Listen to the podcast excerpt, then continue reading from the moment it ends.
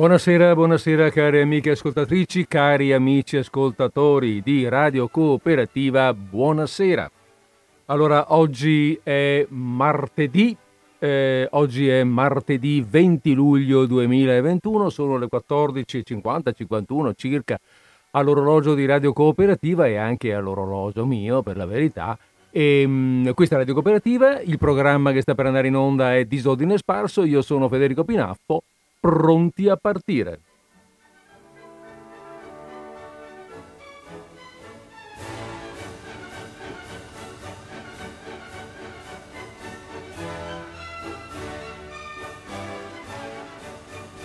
Bene, allora se siamo pronti a partire, eh, partiamo.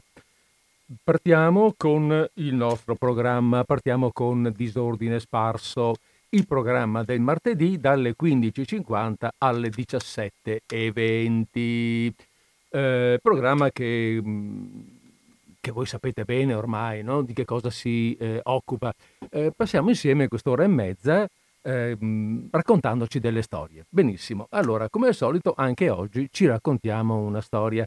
Ce la facciamo raccontare, per la verità io ve la leggo, ma ce la facciamo raccontare da un autore che per l'occasione è l'autore del racconto che leggiamo oggi, Mikhail Afanasievich Bulgakov, ehm, russo evidentemente, anzi veramente è nato in Ucraina, a Kiev, eh, però a quell'epoca era uh, Russia. Nato nel 1891, morto nel 1940, eh, Bulgakov non fa parte evidentemente della, come dire, della grande stagione dei grandi autori russi, quella stagione che ha dato i, gra- i Tolstoi, Chekhov, Dostoevsky, questa gente qui. È però considerato uno dei maggiori, se non il maggiore rappresentante della, lettera- della letteratura russa del Novecento. Ehm, allora, il racconto che intendo leggervi oggi è un po' lunghetto. È un po' lunghetto, eh, per cui tengo eventualmente per la fine per fine trasmissione, cioè per la fine della lettura del racconto, qualche notizia in più sulla figura e sull'opera eh, di Bulgakov, ehm, del quale comunque ricordo qualcosa avevamo già detto tre anni fa, perché anche a quell'epoca avevamo letto alcuni racconti brevi, quelli però, mentre quello, questo di oggi, come dicevo all'inizio, è un racconto più lungo.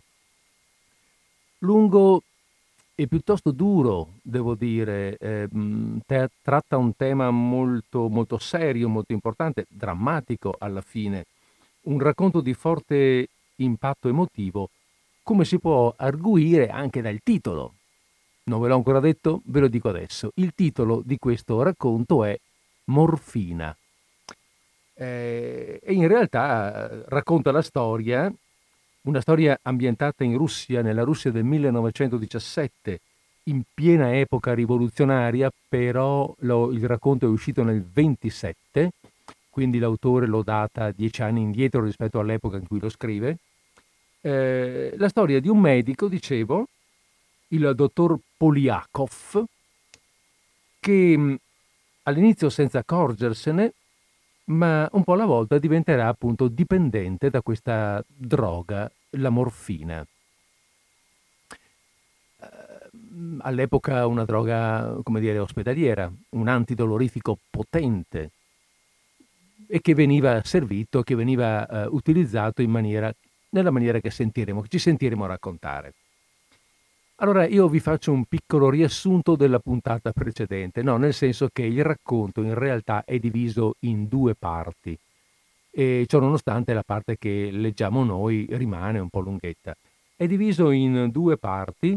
La prima è eh, un po' la premessa del secondo pezzo. Allora, mh, dicevo che eh, questo, il racconto parla appunto, è scritto in forma diaristica, no? è il diario del dottor Poliakov che racconta come si è trovato in questa terribile situazione.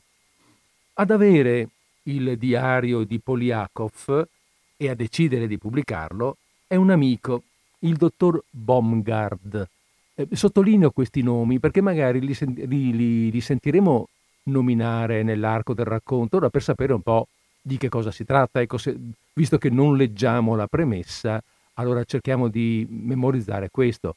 Chi scrive il diario è il dottor Poliakov, chi lo ha pubblicato è il suo amico, collega, ehm, ex, mm, ex, collega di studi, il dottor Baumgard.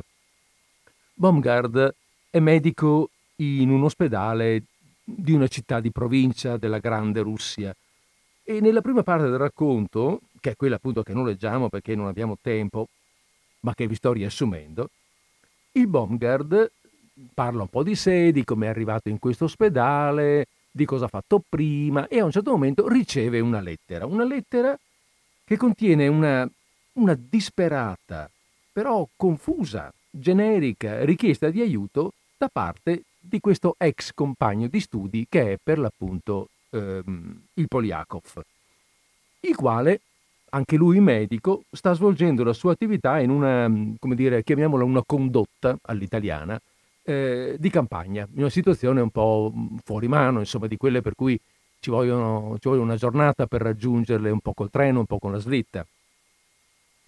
Baumgart comunque, nonostante questa difficoltà, decide, legge questa lettera così disperata, anche se confusa, non precisa, con questa richiesta d'aiuto e decide che, ehm, che andrà a visitare il collega, cercherà di aiutarlo, vedere cosa è successo, cosa c'è. Però proprio la sera prima della partenza, ci mette un giorno, eh, non mica tanto, a ottenere i suoi necessari permessi dall'ospedale e poi il treno partirà il giorno dopo. Quindi la sera prima della partenza ehm, succede, succede qualcosa di particolare. Lo stesso Poliakov gli arriva in ospedale, accompagnato d'urgenza perché si è sparato al petto cioè si è suicidato e di fatti poco dopo arriva ancora, eh, diciamo, ferito, ancora cosciente, ma poco dopo morirà. Però, prima di morire, fa in tempo a consegnare a Poliaco, ah, pardon, scusatemi, fa in tempo a consegnare a Baumgard un quaderno su cui ha scritto il suo diario, il diario di questa sua eh, situazione terribile in cui si spiegherà anche, pensa Baumgard, il motivo suo, del suicidio.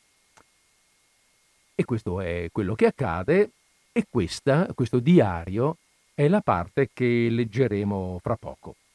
Quindi io adesso, come d'uso, vi do il solito minuto di minuto due di, di, di, di musica.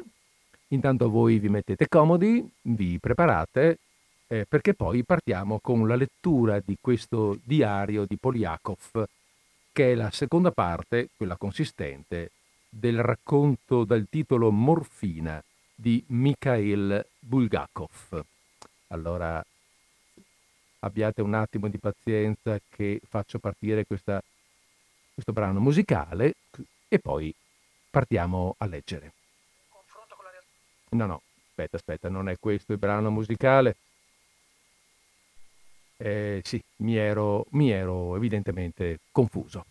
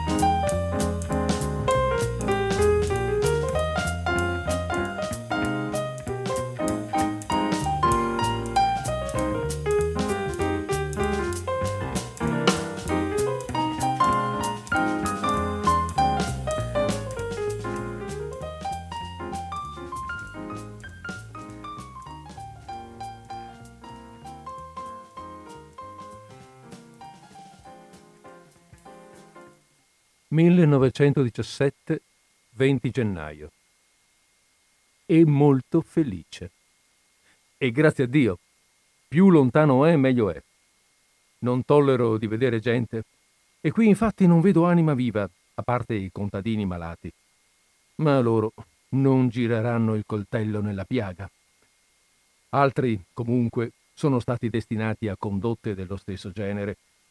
Tutti quelli della mia classe che non sono stati chiamati sotto le armi, truppe della milizia territoriale di seconda classe, laureatesi nel 1916, li hanno distribuiti negli Zemstvo.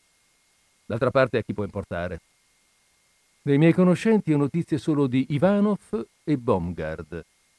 Ivanov ha scelto il governatorato di Ankargelsk, ognuno ha i suoi gusti.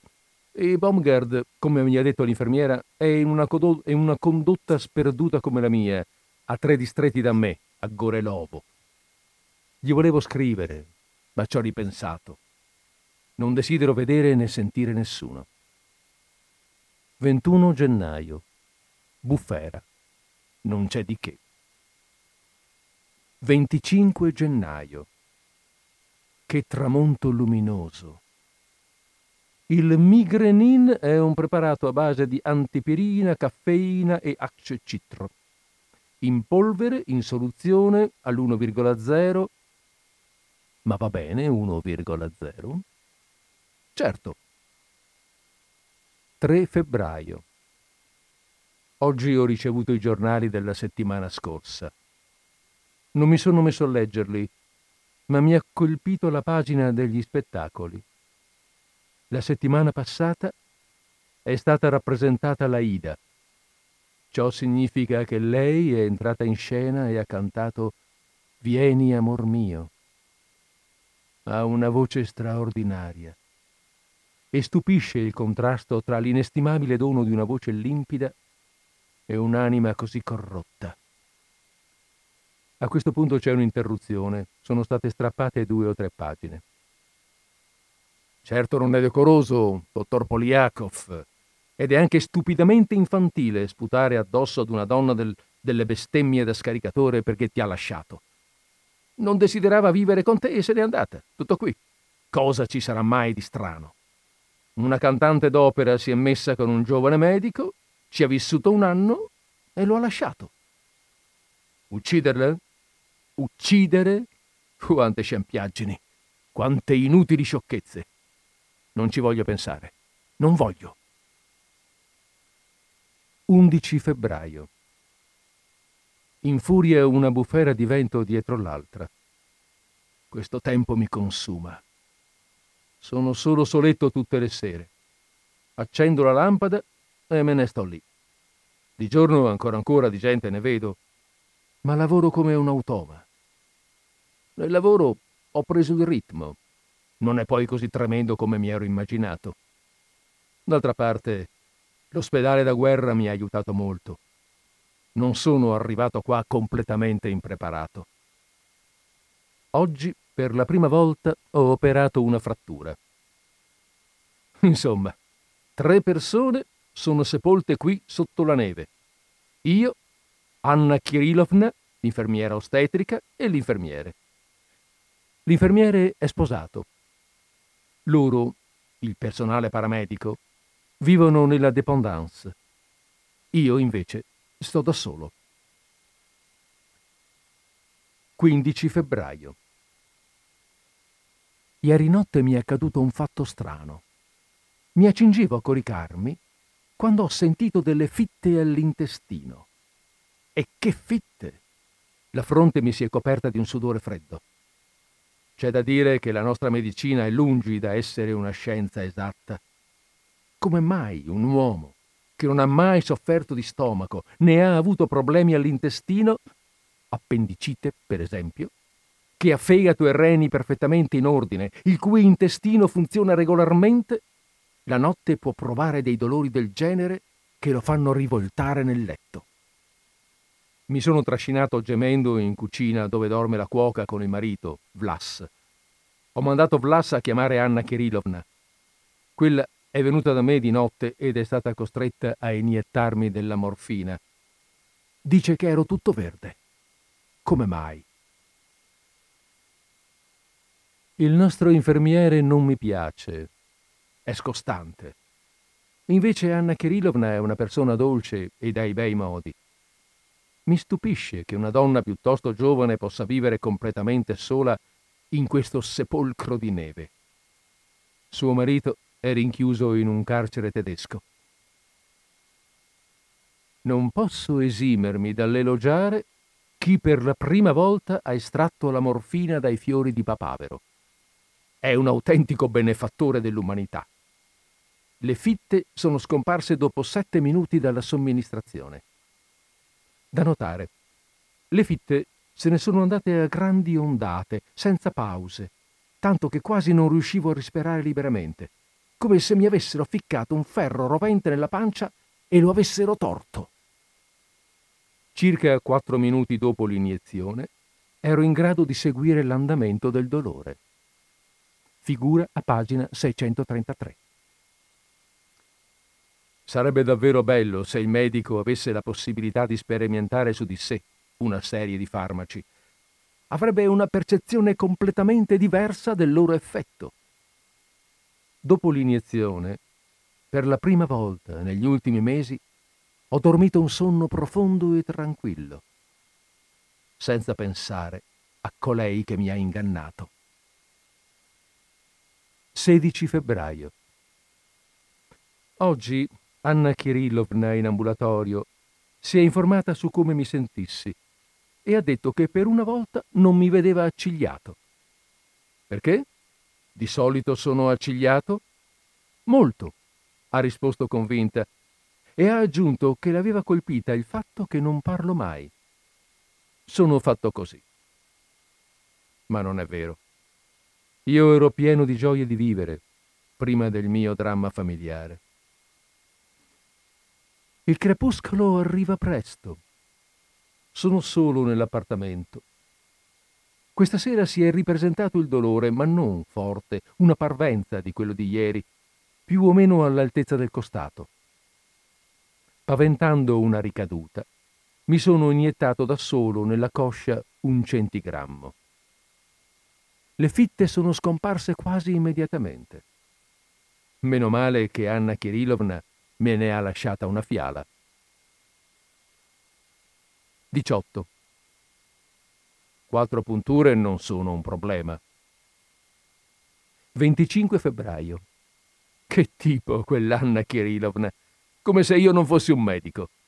Una siringa e mezzo uguale 0,015 grammi di morfina. Sì. Primo marzo. Dottor Poliakov, fate attenzione. Fiocchezze il tramonto. Ecco che sono già trascorse due settimane senza che io sia tornato con il pensiero alla donna che mi ha ingannato. L'aria di Amneris, la sua parte, non mi perseguita più. Ne sono molto fiero. Sono un vero uomo. Anna K è diventata la mia donna segreta. Non poteva essere diversamente. Siamo naufraghi in un'isola deserta. La neve è cambiata. Sembra un po' più grigia. Non fa più freddo da morire, ma le tempeste di neve a tratti riprendono. Primo minuto. Una sensazione di sfioramento al collo. Questa carezza diventa calda e si espande. Durante il secondo minuto passa un'ondata fredda e improvvisa sotto l'addome e subito dopo compare un'incredibile lucidità e un'esplosione di frenesia. Le sensazioni spiacevoli scompaiono del tutto. È davvero il culmine di una manifestazione di forza d'animo dell'uomo. E se io non fossi guastato dalle conoscenze mediche, potrei affermare che una persona può lavorare normalmente solo dopo un'iniezione di morfina. Infatti, che razza di uomo è uno che la più piccola nevralgia può buttare a terra? Anna K. è preoccupata. L'ho tranquillizzata dicendole che fin da bambino mi distinguevo per l'eccezionale forza di volontà. 2 marzo. si vocifera di avvenimenti straordinari. Forse hanno deposto Nicola II. Vado a letto molto presto, verso le nove, e dormo come un angioletto. 10 marzo. Laggiù è scoppiata la rivoluzione. Le giornate si sono allungate e i tramonti sono appena più azzurrognoli. Di simili sogni all'alba non avevo ancora fatti. Sono sogni stratificati. E quello più ricorrente lo definirei cristallino. È trasparente. Eccovelo. Vedo una ribalta male illuminata, da cui si sprigiona una striscia di luce variopinta. Amneris, agitando una piuma verde, canta. L'orchestra assolutamente celestiale, ha una sonorità incredibile. Del resto a parole non riesco a spiegarlo. In breve, in un sogno normale la musica non si sente. normale. E quale sogno è più normale, se permettete la domanda? Sto scherzando. Non si sente, mentre nel mio sogno si sente divinamente. E, cosa fondamentale, io posso a mio piacimento alzarne o abbassarne il volume. Viene in mente quel, bagno, quel brano di Guerra e Pace in cui Petya Rostov nel dormiveglia prova l'identica sensazione. Eh, Lev Tolstoi è uno scrittore straordinario. Quanto alla trasparenza, ecco, tra le tinte iridescenti di Aida entra in scena come se fosse vero un angolo della mia scrivania, quello visibile dalla porta dello studio la lampada, il pavimento reso lucido dall'uso, e si distinguono chiaramente dei passi, che prorompono nel bel mezzo della musica dell'orchestra del Bolshoi e risuonano piacevolmente, come un battito ovattato di nacchere. Dunque sono le otto. È Anna K. che viene a svegliarmi e mi informa della situazione in ambulatorio. Non indovina che non c'è bisogno di svegliarmi che io sento tutto e posso chiacchierare con lei. L'ho sperimentato proprio ieri. Anna. Sergei Vassilievich. Io. Vi ascolto. Sottovoce alla musica più forte. La musica. Che accordo prodigioso. Re diesis. Anna. Sono in lista 20 persone. Amneris canta. Del resto sulla carta non si può rendere una cosa del genere. Mi fanno male questi sogni? Ma no. Dopo io mi sento forte e pieno di energia e lavoro bene. Addirittura provo interesse per il lavoro, mentre prima ero indifferente. Bella scoperta. Tutti i miei pensieri venivano assorbiti dalla mia ex moglie. Ora invece sono tranquillo. Sono tranquillo. 19 marzo. Questa notte ho avuto una discussione con Anna K. Non preparerò altra soluzione. Ho cercato di convincerla. Stupidaggini, Anuscia. Sono forse un bambino. Non lo farò. Vi state distruggendo. Beh, come vi pare. Capite che ho delle fitte dolorose al petto. Curatevi. Dove? Prendete un periodo di riposo. Non si cura con la morfina. Poi ci ha pensato su e ha aggiunto Non mi posso perdonare per avervi preparato la seconda fiala. E adesso cosa sono? Un morfinomane? Sì, state diventando un morfinomane. Dunque, non volete andare a prepararla? No. A quel punto mi sono scoperto una spiacevole inclinazione alla rabbia e soprattutto a gridare contro il prossimo, pur trovandomi dalla parte del torto. Non subito, però. Sono andato in camera da letto, ho controllato. Sul, fiondo, sul fondo della fiala ce n'era una spruzzata. Ho preso la siringa. Era circa un quarto. Ho scagliato via la siringa, per poco non l'ho mandata in pezzi e mi sono spaventato. L'ho raccolta con cautela, l'ho esaminata. Nessuna crepa. Sono rimasto seduto sul letto una ventina di minuti. sono uscito. Lei non c'era. Se n'era andata. Figuratevi, non ce l'ho fatta. Sono andato da lei. Ho bussato alla dépendance contro il vetro illuminato. Lei è uscita, stringendosi nello scialle sul terrazzino. La notte era immersa nel silenzio.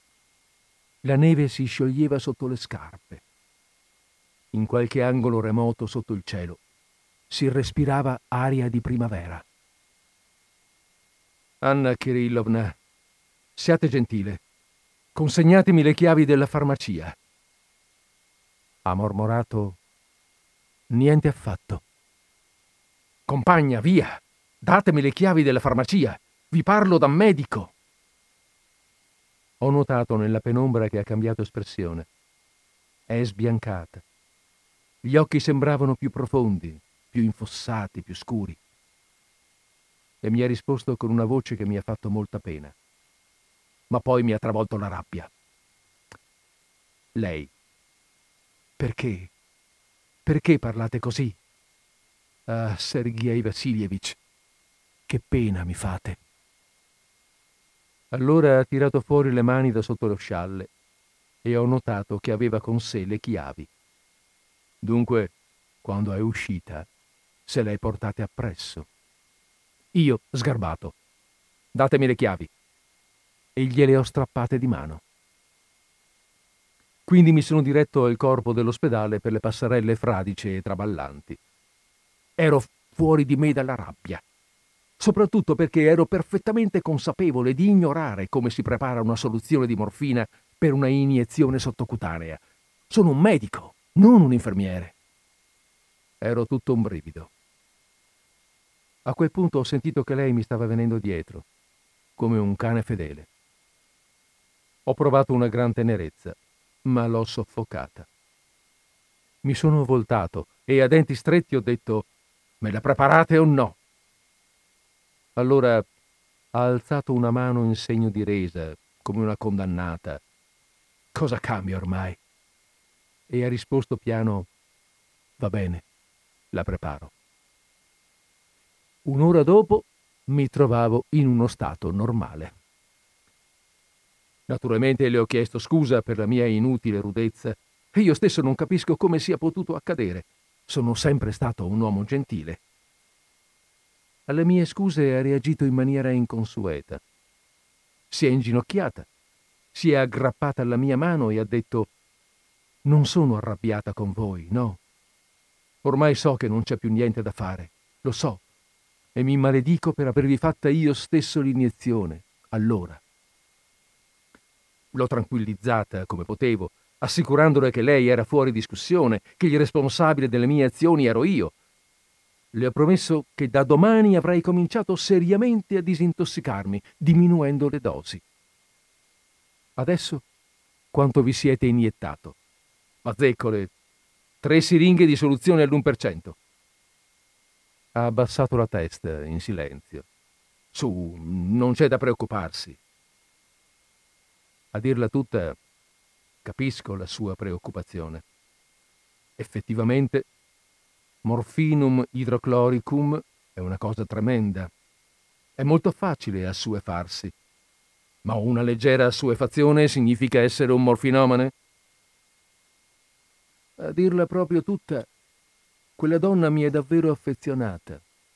E in sostanza è lei che dovrebbe essere mia moglie. L'altra l'ho dimenticata. L'ho dimenticata davvero e proprio grazie alla morfina. 8 aprile 1917. Che tortura! 9 aprile. La primavera è terribile.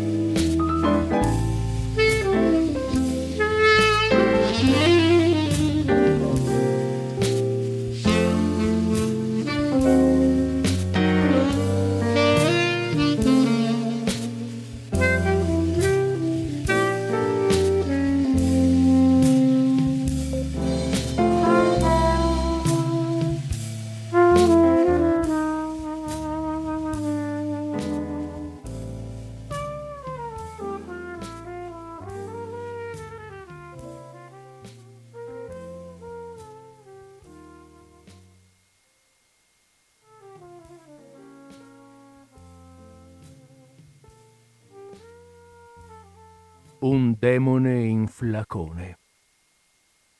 La cocaina è un demone in flacone. Agisce in questo modo. Dopo l'iniezione di una siringa di soluzione al 2%, quasi immediatamente compare una sensazione di calma, che subito si trasforma in entusiasmo e beatitudine. E questo per non più di uno o due minuti. Poi tutto svanisce senza lasciare traccio, come se niente fosse. Sopravviene il dolore, il terrore, il buio. La primavera rimbomba nell'aria.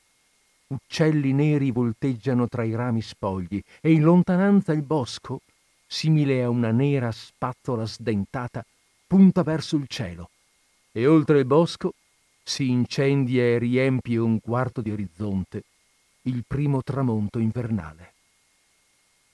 Io misuro a grandi passi la stanza solitaria del mio appartamento da medico, così vuota e spaziosa. L'attraverso in diagonale dalla porta alla finestra, dalla finestra alla porta. Quanti andirivieni del genere riesco a fare? 15 o 16, non di più. Poi devo assolutamente fare dietro front e dirigermi in camera da letto. Su una garza è posata la siringa accanto al flacone. La prendo e dopo aver frizionato senza cura lo iodio sulla mia coscia sforacchiata, infigo, infilo l'ago nella pelle. Non provo alcun dolore, anzi, assaporo l'euforia che sta per sprigionarsi. E infatti, eccola! Lo so, perché le note di una fisarmonica suonata dal guardiano Blas, accomodatosi sul terrazzino, lieto per la primavera, quelle note spezzate, stridule di fisarmonica che mi giungono attutite attraverso il vetro, si trasformano in voci angeliche, mentre i rozzi bassi del mantice che si gonfia vibrano come un coro celestiale. Ma ecco, ci siamo. La cocaina nel sangue, per una qualche legge misteriosa, non descritta in alcun testo di farmacologia, si tramuta in qualcosa di nuovo.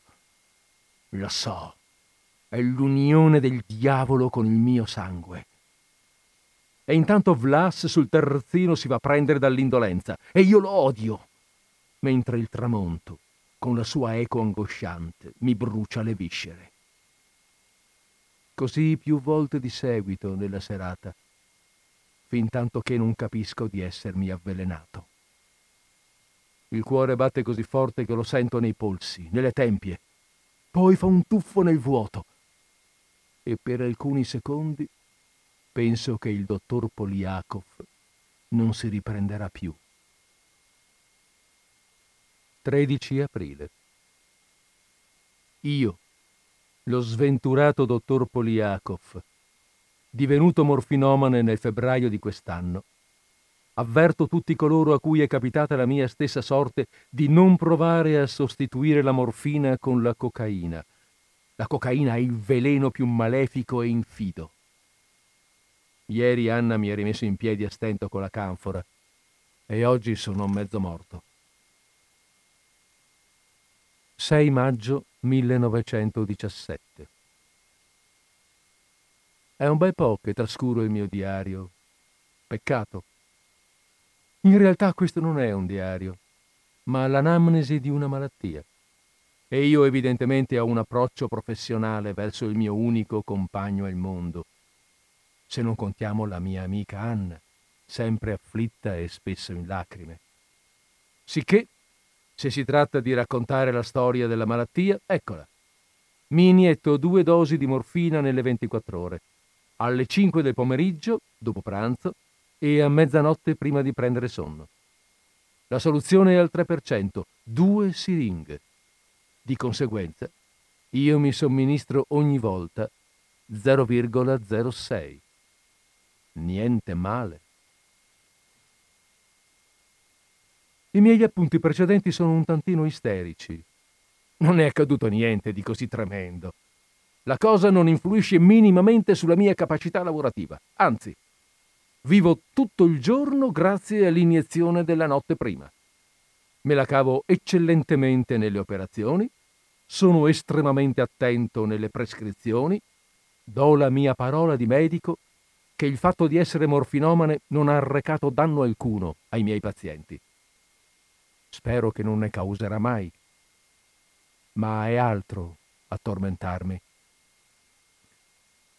Ho costantemente l'impressione che qualcuno possa scoprire il mio vizio. Ed è pesante in ambulatorio sentirmi sulla schiena lo sguardo insistente e curioso del mio capo infermiere. Stupidaggini. Non può intuirlo. Non lascio trapelare niente. Le pupille mi possono tradire giusto la sera, ma di sera non mi imbatto mai in lui. Ho arginato il mostruoso calo di morfina nella nostra farmacia facendo un salto al distretto. Ma anche là mi è toccato vivere momenti imbarazzanti. Il responsabile di magazzino ha preso la mia richiesta, dove previdentemente avevo inserito futilità di ogni genere, per esempio la caffeina, ci esce dagli occhi, e ha detto 40 grammi di morfina? Mi rendevo conto di tenere gli occhi bassi come uno scolaretto. Sentivo di stare arrossendo. Lui ha detto: eh, Non ne abbiamo così tanta. Ve ne darò dieci grammi. E in vero non ne aveva. Però a me è parso che avesse scoperto il mio segreto, che mi spogliasse e mi trapassasse con lo sguardo, e mi sono agitato. Ero sulle spine. No, le pupille, solo le pupille sono a rischio. Perciò mi sono imposto una regola. Evitare la gente di sera. In questo senso, posto più comodo della mia condotta non se ne trova. È già sei mesi che non vedo nessuno, a parte i miei malati, e loro non si immischiano nelle mie faccende. 18 maggio. È una notte afosa. Sta per arrivare il temporale. Un banco di nuvoloni neri si addensa oltre il bosco e si gonfia. Ecco un lampo pallido e inquietante. È scoppiato il temporale. Ho davanti un libro. Parla dell'astinenza da morfina.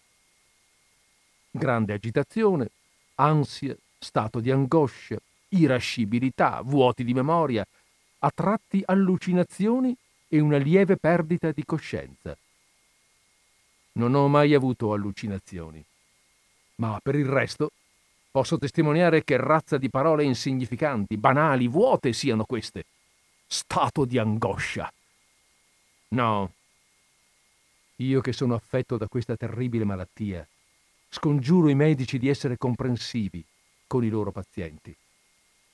Non uno stato di angoscia, ma una morte lenta, è il destino del morfinomane, se solo lo private per un'ora o due della morfina. Gli manca l'aria, non riesce a respirarla. Non vi è cellula del corpo che non aspiri a... a cosa? Non è facile da definire, da spiegare. In una parola, non è più un essere umano, è come spento. È un cadavere ambulante che soffre e si tormenta. Non desidera nient'altro, non pensa nient'altro che non sia la morfina. Morfina. La morte di sete è un paradiso, una morte benedetta a confronto di una crisi di astinenza da morfina. Deve essere così che un sepolto vivo aspira le ultime bolle d'aria nella bara e si strazia il petto con le unghie. È così che l'eretico sul rogo urla e si dibatte quando le prime lingue di fuoco gli lambiscono le gambe. La morte. Una morte aspra, lenta. Ecco cosa c'è dietro alla definizione accademica stato di angoscia. Non ne posso più. L'ho presa e me la sono iniettata. Riprendo fiato. Respiro. Va meglio. Ecco, ecco, una sensazione di freschezza, un sapore di menta all'addome. Tre siringhe di soluzione al 3%. Mi basta sino a mezzanotte. Baggianate. Queste note sono delle baggianate. Non è una tragedia. Prima o dopo la smetto. E adesso Vediamo di dormire. Dormire. In questa inutile lotta contro la morfina non faccio altro che torturarmi e perdere le forze. Da questo punto in poi sono strappate una ventina di pagine dal quaderno. Crisi di vomito alle quattro e mezza. Appena mi sentirò meglio, descriverò le impressioni orribili che ho provato. 14 novembre 1917 Dunque, dopo la fuga da Mosca, dalla clinica del dottor il cognome è scrupolosamente cancellato, rieccomi a casa. La pioggia forma una fitta cortina e cela il mondo ai miei occhi. E che lo faccia pure. Il mondo non mi serve, come del resto io non servo a lui. Ho vissuto le sparatorie e la rivoluzione all'interno della casa di cura. Ma l'idea di mollare il trattamento alla chetichella ha preso corpo in me ancor prima degli scontri per le vie di Mosca. Sono grato alla morfina per avermi reso coraggioso. Nessuna sparatoria mi fa paura. E cosa mai può spaventare un individuo che ha in testa una cosa sola, quei meravigliosi, benedetti cristalli? Quando l'infermiera, presa dal panico per un colpo di cannone,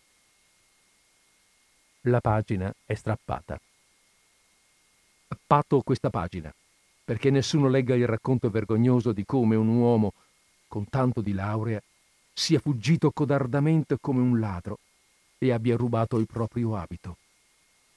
Ma l'abito è niente. Ho sottratto la camicia dell'ospedale. Non c'era tempo per pensarci su. Il giorno seguente, dopo essermi bucato, mi sono ripreso e sono tornato dal dottor N. È stato indulgente ma dietro l'atteggiamento comprensivo trapelava il disprezzo, cosa assolutamente fuori luogo. Dopotutto lui è uno psichiatra e deve capire che non sono sempre responsabile delle mie azioni. Sono malato. Perché disprezzarmi? Ho restituito la camicia dell'ospedale. Lui mi ha detto grazie e ha aggiunto cosa pensate di fare adesso?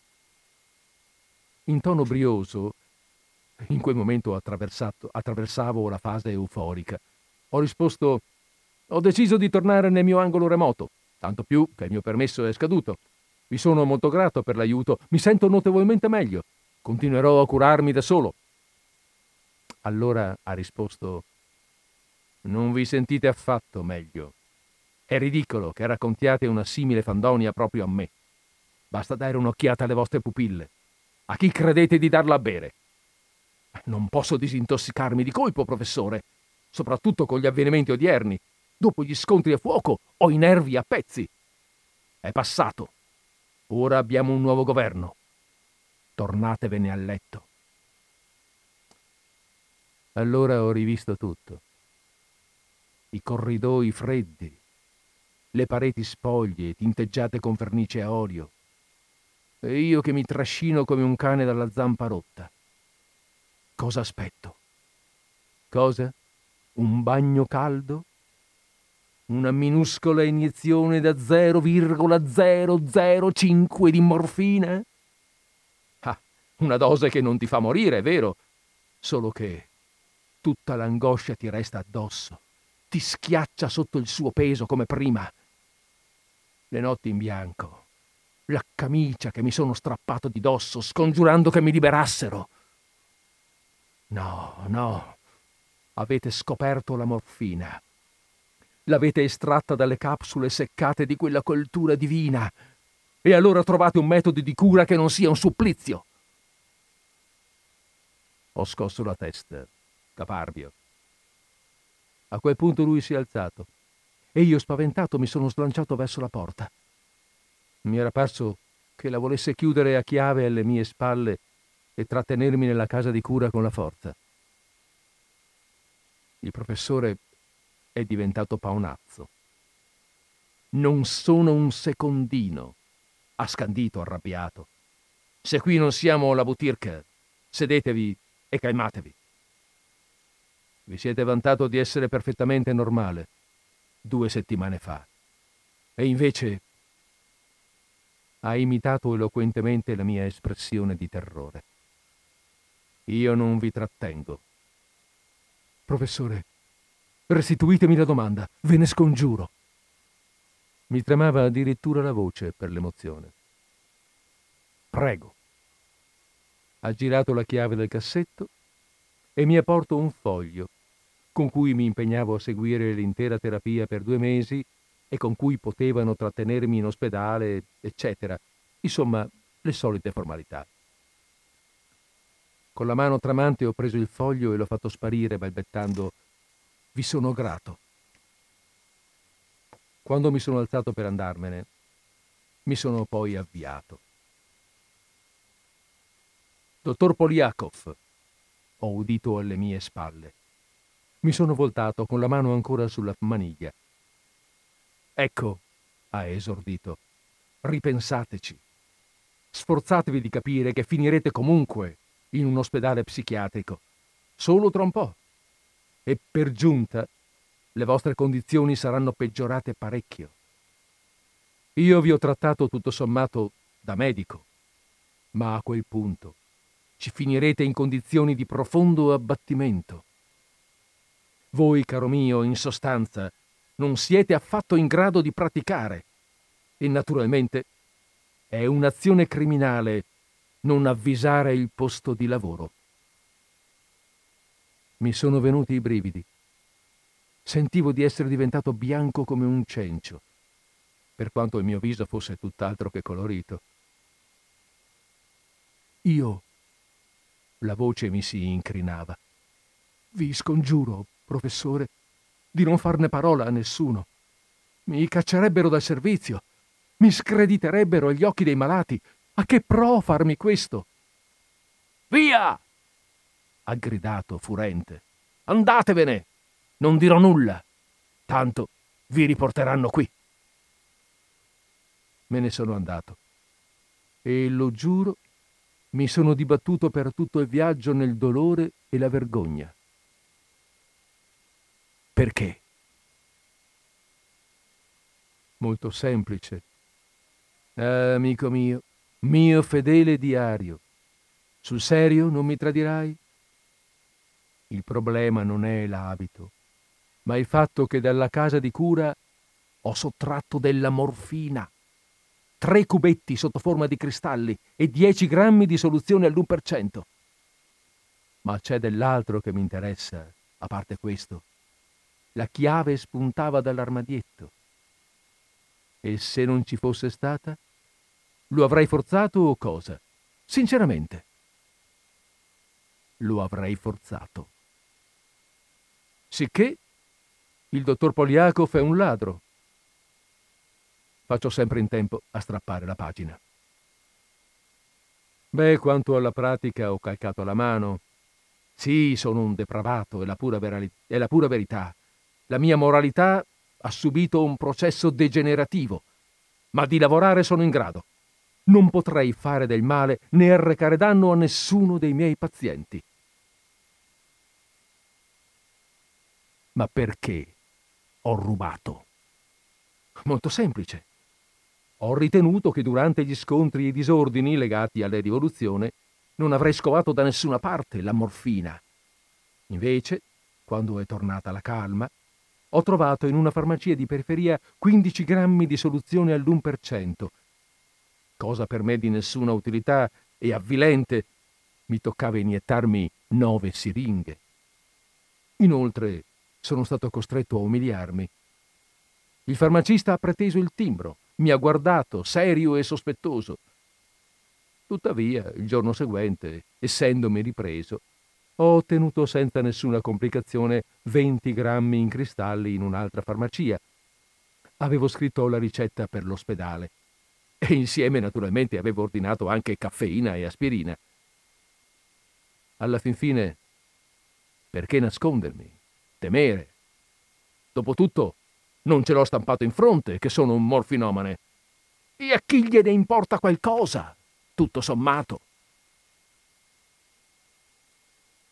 Ma davvero sono tanto a pezzi. Porto a testimonianza i miei appunti. Non sono che frammenti, ma del resto io non sono uno scrittore. Ci trovate forse delle assurdità? Secondo me ragiono perfettamente. Il morfinomane possiede una gioia di cui nessuno potrà privarlo, la possibilità di trascorrere i propri giorni in assoluta solitudine. E la solitudine significa pensieri seri, densi di contenuto, significa contemplazione, calma, saggezza. La notte scorre lenta, nera e silenziosa. Da qualche parte c'è il bosco spoglio, più oltre il fiume, il freddo, l'autunno. Lontano, molto lontano, Mosca è travolta dai tumulti e scompigliata. A me non importa. Non ho bisogno di niente e niente mi coinvolge. Brucia, fiamma della mia lampada. Brucia piano. Io desidero riposare dopo le avventure moscovite. Voglio dimenticarle. E le ho dimenticate. Ho dimenticato. Baby,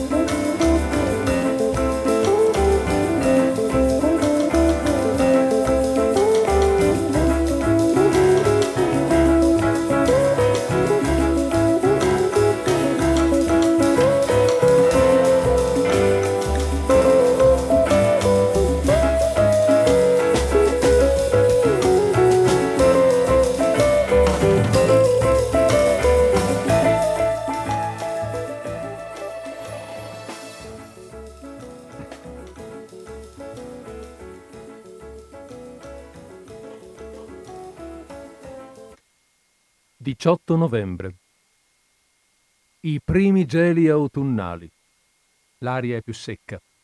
Sono uscito e ho raggiunto il fiume per il viottolo, dato che non sto mai all'aria aperta. Ho una personalità disturbata, senza dubbio, ma mi sto sforzando di reagire. Per esempio, stamani non mi sono iniettato niente. Adesso mi buco tre volte al giorno, tre siringhe di soluzione al 4%. Mi sento a disagio. Mi dispiace per Anna. Ogni dose in più la abbatte.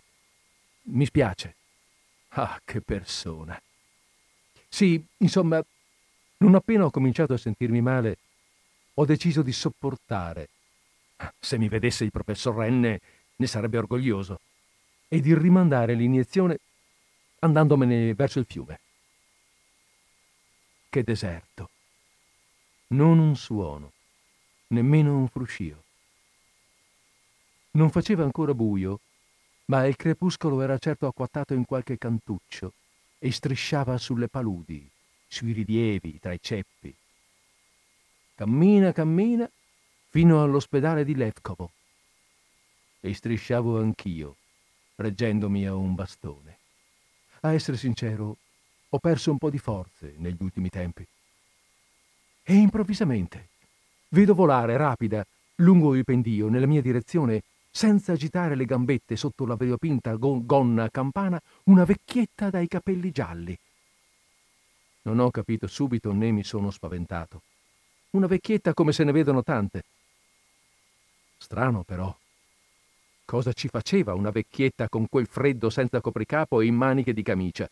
E inoltre, da dove era sbucata? Chi era? A Levkovo l'accettazione a quell'ora è chiusa. Le ultime slitte dei contadini se ne vanno per la loro strada, per dieci verste intorno non c'è anima viva. Brume, paludi, boschi. Ed ecco che all'improvviso un rivolo di sudore freddo mi ha colato lungo la schiena. Ho capito. La vecchietta non corre, vola letteralmente senza sfiorare la terra. È normale? Ma non è stato questo a strapparmi un grido, bensì il fatto che la vecchietta reggesse tra le mani un forcone. Perché mi sono tanto spaventato? Perché? Sono caduto su un ginocchio, a mani tese, coprendomi gli occhi per non vederla. Poi mi sono girato e arrancando sono corso a casa come verso un rifugio, desiderando solo che il cuore non mi scoppiasse, per precipitarmi nelle stanze calde, vedere Anna in carne e ossa. E la morfina. E ce l'ho fatta. Sciocchezze. Una semplice allucinazione. Una allucinazione occasionale. 19 novembre. Vomito. È un guaio.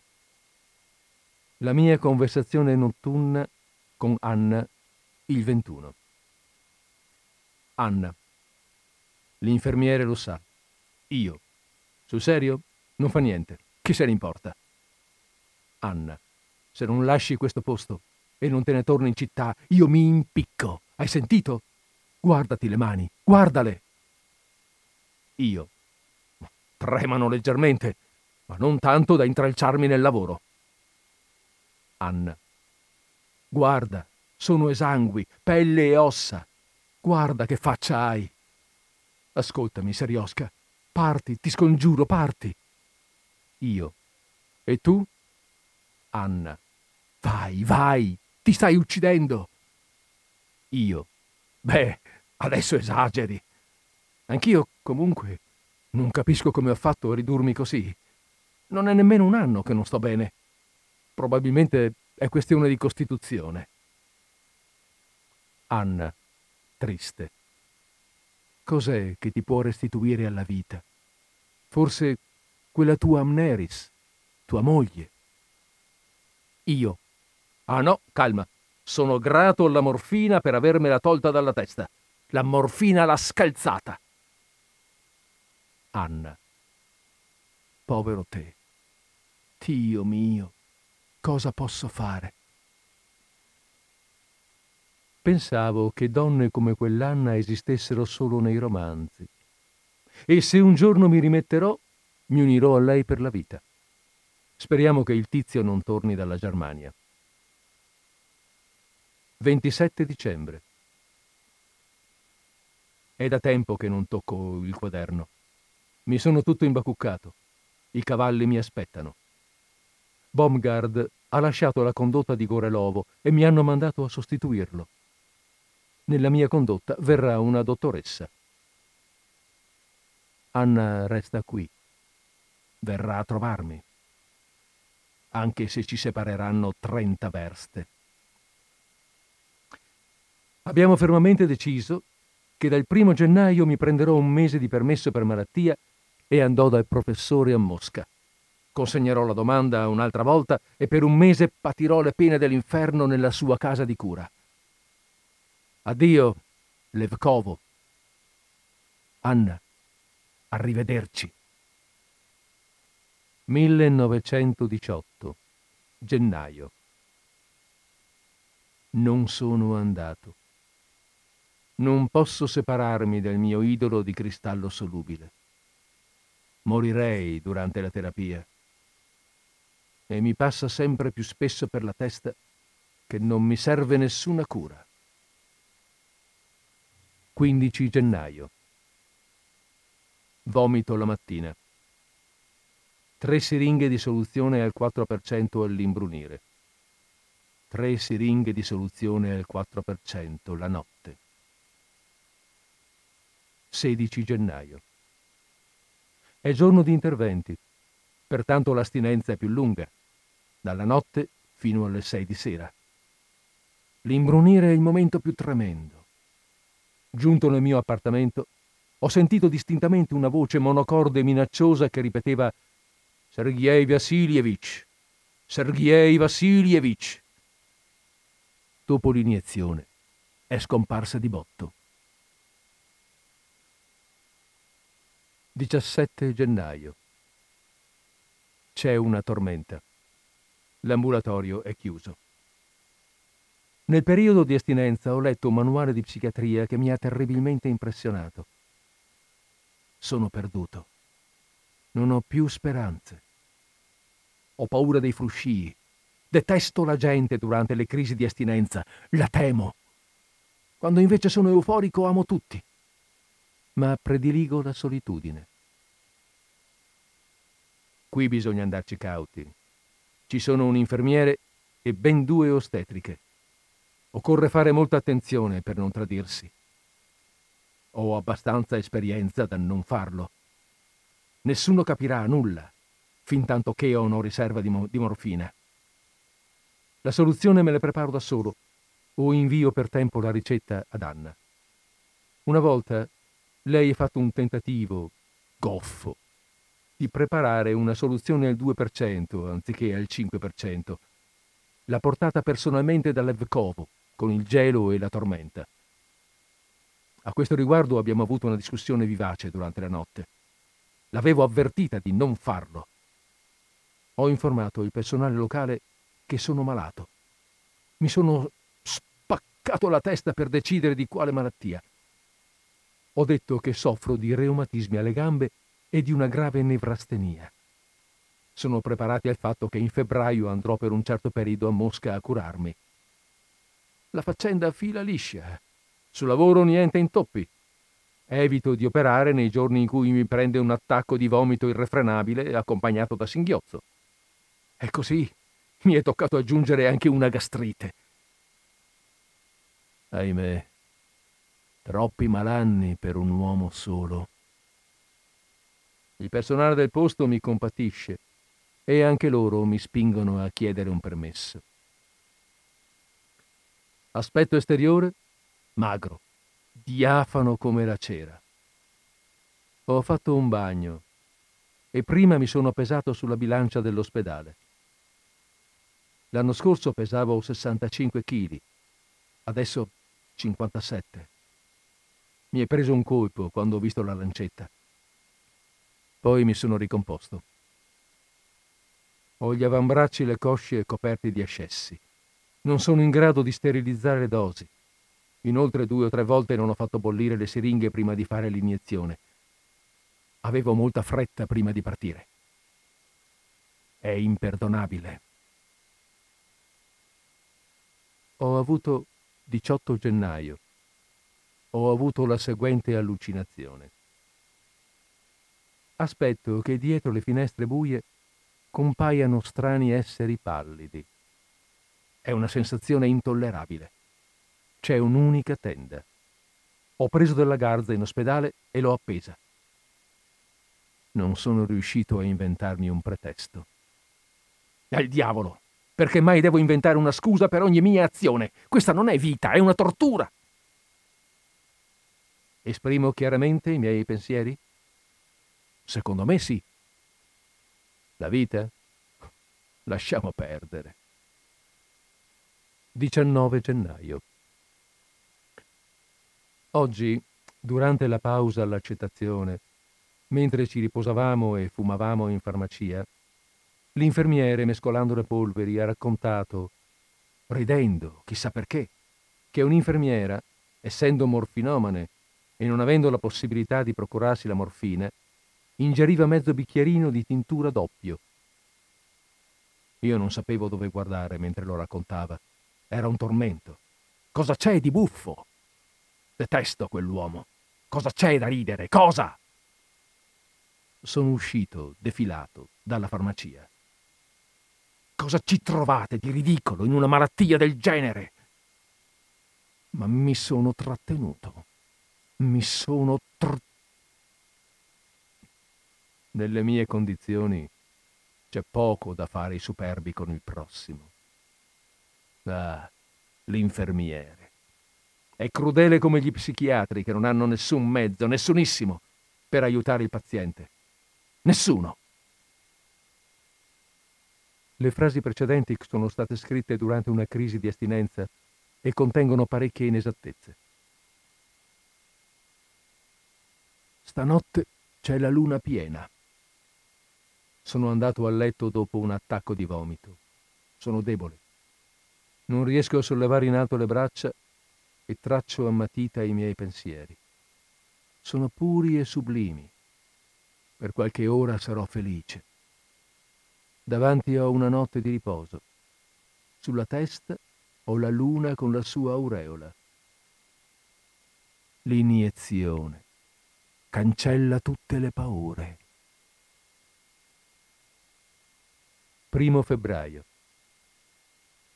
È arrivata Anna. È gialla, malata.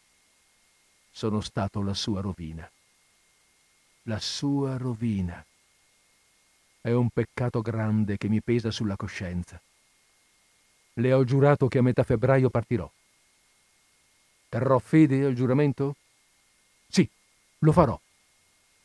Se sarò ancora vivo, ben inteso. 3 febbraio. Dunque, una montagnetta, coperta di ghiaccio e senza fine, come quella da cui, quando ero bambino, la slitta mi portava via il favoloso Kai. Ancora un'ultima scivolata lungo quella montagnetta e saprò cosa mi attende alla base. Ah, Anna, presto dovrai soffrire ancora se mi amavi. 11 febbraio. Ecco cosa ho deciso. Mi rivolgerò a Baumgard. Perché proprio a lui? Perché non è uno psichiatra, perché è giovane ed è un compagno di corso. È sano, forte, ma sensibile, se me lo ricordo con esattezza. Può darsi che lui trovi... che io in lui trovi della solidarietà e scogiterà qualcosa che mi porti pure a Mosca. Io non posso andare da lui. Il permesso l'ho già avuto. Me ne sto a letto. Non vado all'ospedale. Con l'infermiere sono stato ingiusto. È vero, ha riso. Che importa? È venuto a farmi visita. Si è offerto di auscultarmi. Non gliel'ho permesso. Altri pretesti per giustificare il rifiuto? Non voglio inventare scuse. Il messaggio a Baumgard è stato spedito. Gente, chi mi aiuterà? Mi sono ridotto alle frasi patetiche. Così, se qualcuno leggerà mai questi appunti, penserà che sono un'invenzione. Ma non li leggerà nessuno. Prima di scrivere a Baumgard, ho rivissuto improvvisamente una scena del passato. Mi è apparsa particolarmente vivida la stazione di Mosca a novembre, quando sono scappato da Mosca. Che serata tremenda. Mi sono iniettato la morfina trafugata nel gabinetto. Che tortura. Quasi sfondavano le porte, le voci rimbombavano, metalliche, sbraitavano perché tenevo occupato il bagno e mi tremavano le mani e sobbalzavo i saliscendi e con tutto ciò controllavo che la porta non si spalancasse. Da allora mi sono venuti i foruncoli. Di notte ho pianto a quel ricordo. 12. Notte. Ho pianto ancora. Come mai questa debolezza e questo schifo di notte? 1918. 13 febbraio all'alba. A Gorelovo. Posso congratularmi con me stesso. Sono 14 ore che non mi buco. 14! È un numero incredibile. La luce è smorta e latticinosa. Adesso, finalmente, guarirò. Ci ho riflettuto seriamente. Non ho bisogno di Baumgard, non ho bisogno di nessuno. Sarebbe una vergogna prolungare la mia vita anche di un solo minuto. Una vita del genere? No, è impossibile. Ho la cura che ci vuole. Come mai non ci sono arrivato prima? Coraggio! Non devo niente a nessuno. Ho distrutto solo me stesso. E Anna, cosa ci posso fare ormai? Sanerà il tempo le angosce del tuo cuore, come cantava Amneris. Certo, per lei non era un problema. Il quaderno a Baumgard. È tutto.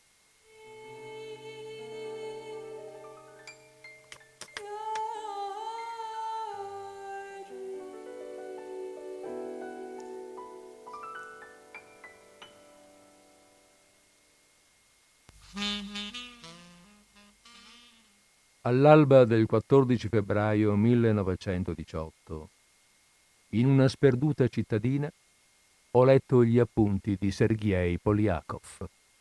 Eccoli, nella loro versione integrale, senza che vi sia stata apportata la minima modifica. Non sono uno psichiatra, non posso affermare con certezza se hanno un qualche valore o una qualche utilità. Secondo me ce l'hanno. Oggi che sono trascorsi dieci anni, il dispiacere e l'orrore provocati dagli appunti sono scomparsi. È naturale. Tuttavia, rileggendoli ora che il corpo di Poliakov è polvere e di lui non resta alcun ricordo, mi sono ancora parsi interessanti. Che possano in qualche modo servire? Mi assumo la responsabilità di rispondere affermativamente. Anna K è morta nel 1922 di tifo petecchiale in quella condotta dove continuava a lavorare. Amneris, la prima moglie di Poliakov, è all'estero e non tornerà. Ho il diritto di pubblicare questo diario che mi è stato donato? Ce l'ho e lo pubblico. Dottor Baumgard, autunno 1927.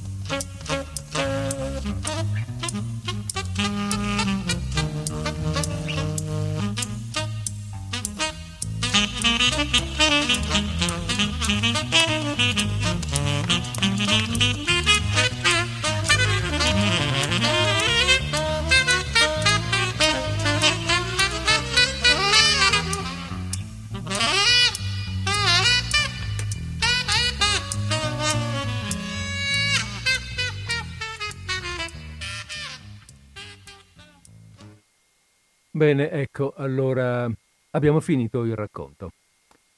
E questo racconto che abbiamo appena letto, che ho appena finito di leggere, ve lo ricordo, si, intitolava, si intitola Morfina, eh, mai titolo fu più appropriato, e l'autore ne è...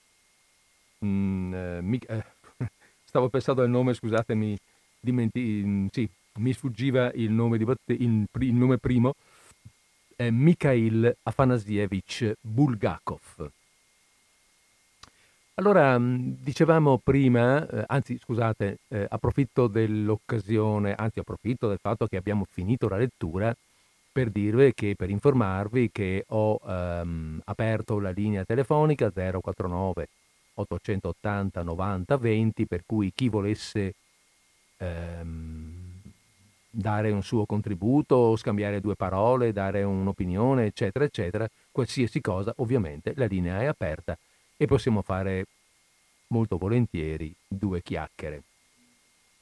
Eh, il racconto è piuttosto, lo dicevo all'inizio, duro, eh, molto eh, drammatico sicuramente, insomma. Ed è eh, racconto di, beh, insomma, va bene, non è che devo tradurre, non è che devo, come dire, ehm, riraccontare io, ripassarvi la trama del racconto perché lo avete appena, appena ascoltato. Eh, sì, eh, ho sentito bene, è una chiamata eh, per cui ben volentieri rispondo. Pronto? Siamo in linea. Ciao Federico, sono Antonino Iacona. Buongiorno Antonino. Mi fa sempre piacere ascoltare le magnifiche letture che hai imparato a leggere in maniera professionale. Grazie. Intuisco che tu abbia fatto scuola di dizione o perlomeno hai recitato davanti allo specchio. Volevo eh, dirti che Mikhail Bulgakov era un medico sì. e quindi eh, scriveva con competenza di queste, di queste sostanze. Non so se tu abbia mai letto Le uova fatali. No. Oltre eh, naturalmente eh, al maestro. Al maestro Margherita, certo no. In realtà di Bulgakov ho letto solo dei brevi racconti e, e dovrò... Eh, e il maestro Margherita non l'ha letto? Qui faccio... Mi spiace, ai, no. Ai, ai, è vero, è vero, è vero, mi sento un po' in, in colpa. Dovrò, dovrò. No, ma non è una colpa, è una colpa, è un danno che fai a te stesso. È una mancanza, sì, sì, no, d'accordo. Perché privarsi di una lettura così interessante, così, vedi, ti dirò che il mm. Maestro Margherita si svolge a Mosca. Mm-hmm. E la mia compagna è nata a Mosca. Ah, dai. Ed è vissuta a Mosca, mm. sì, sì. Ed è vissuta a Mosca fino all'età di 35 anni. Quindi tu Poi, conosci la lingua russa, posso chiederti? Purtroppo no. Ah. Conosco poche parole perché lei parla benissimo l'italiano e quindi io... Non hai avuto l'occasione? No, ma eh, siccome il maestro Margherita lo abbiamo letto assieme praticamente, mm-hmm.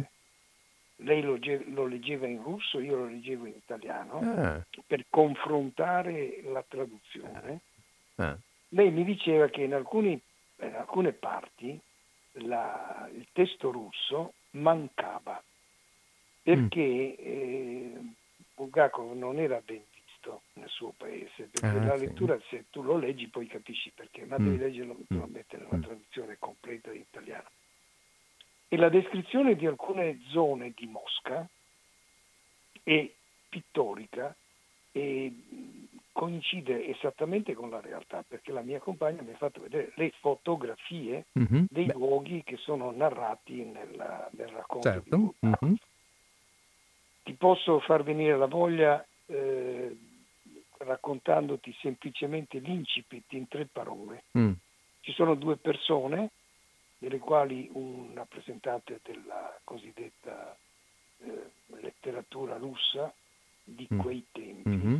stiamo parlando dello stalinismo, certo. un, un, club riservato solamente agli integrali, certo. integralisti e fedeli al potere, ed un ateo che discutono percorrendo un viale in un posto bellissimo, mm. patriarca, sono gli stagni del patriarca, e discutono dell'esistenza di Gesù. Mm.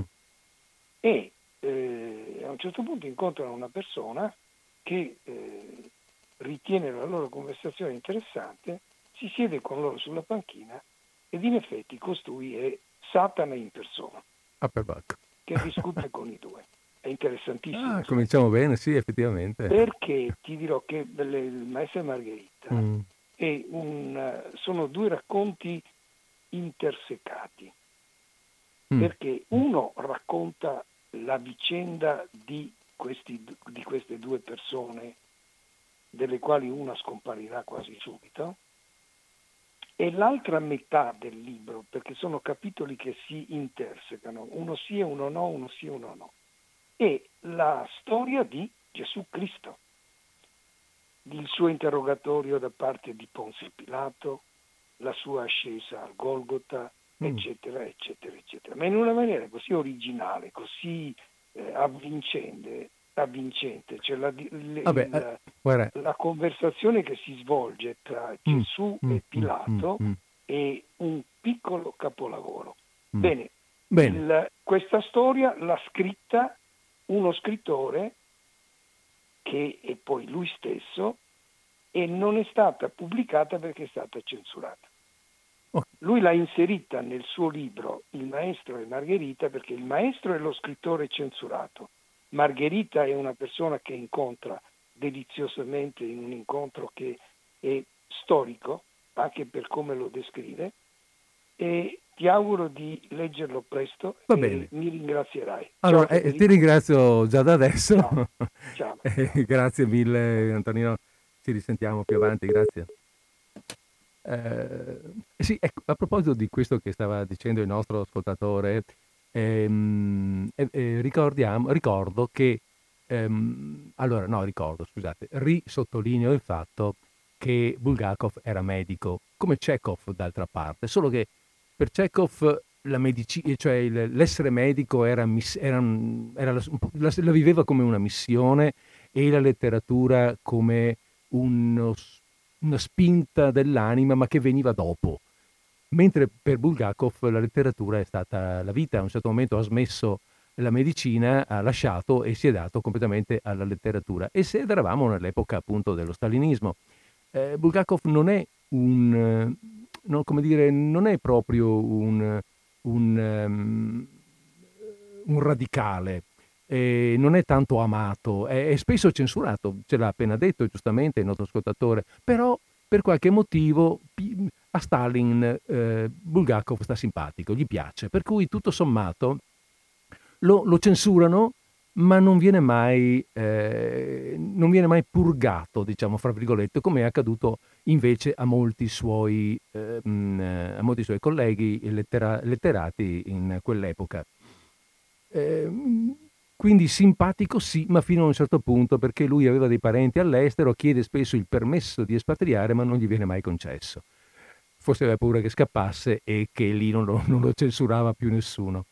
Per cui, ehm, per cui ecco, ehm, muore in Russia, muore per una sua malattia e muore giovane in realtà perché eh, adesso ho scritto le date di nascita e di morte, me la vado a rivedere, l'ho appena detta, nato nel 1891, muore nel 40, praticamente muore a 49 anni, quindi muore veramente eh, giovane.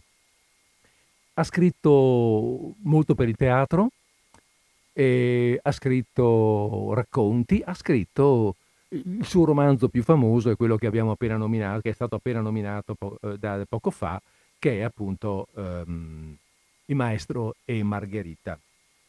Uh, beh, mh, mm, ah, ecco un'altra cosa ho trovato come informazione, ma non l'ho trovata chiaramente espressa, per cui ve la butto lì.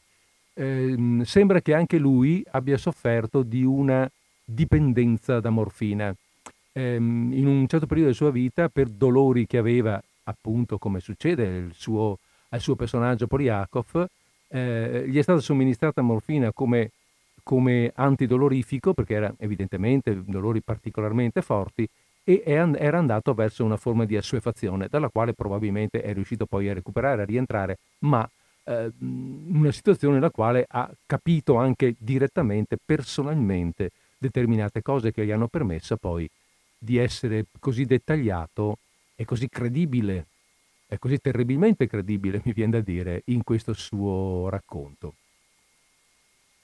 Va bene. Ehm, allora io, eh, vediamo un attimo, scusate che ore sono. Io faccio le 17.17 17 al mio orologio questa volta perché l'orologio di Radio Cooperativa che è davanti ai miei occhi deve essersi scaricata la pila per cui eh, devo stare sul mio orologio. Allora abbiamo ancora un paio di minuti, vi metto su un po' di musica e eventualmente, se volete, c'è tempo per uno, ancora per uno scambio di parole. Ah, no, no, perdono. Questa non era la musica, era qualcosa di diverso. Torniamo alla musica perché è quella che noi vogliamo ascoltare. Eh, questa, un po' di svago.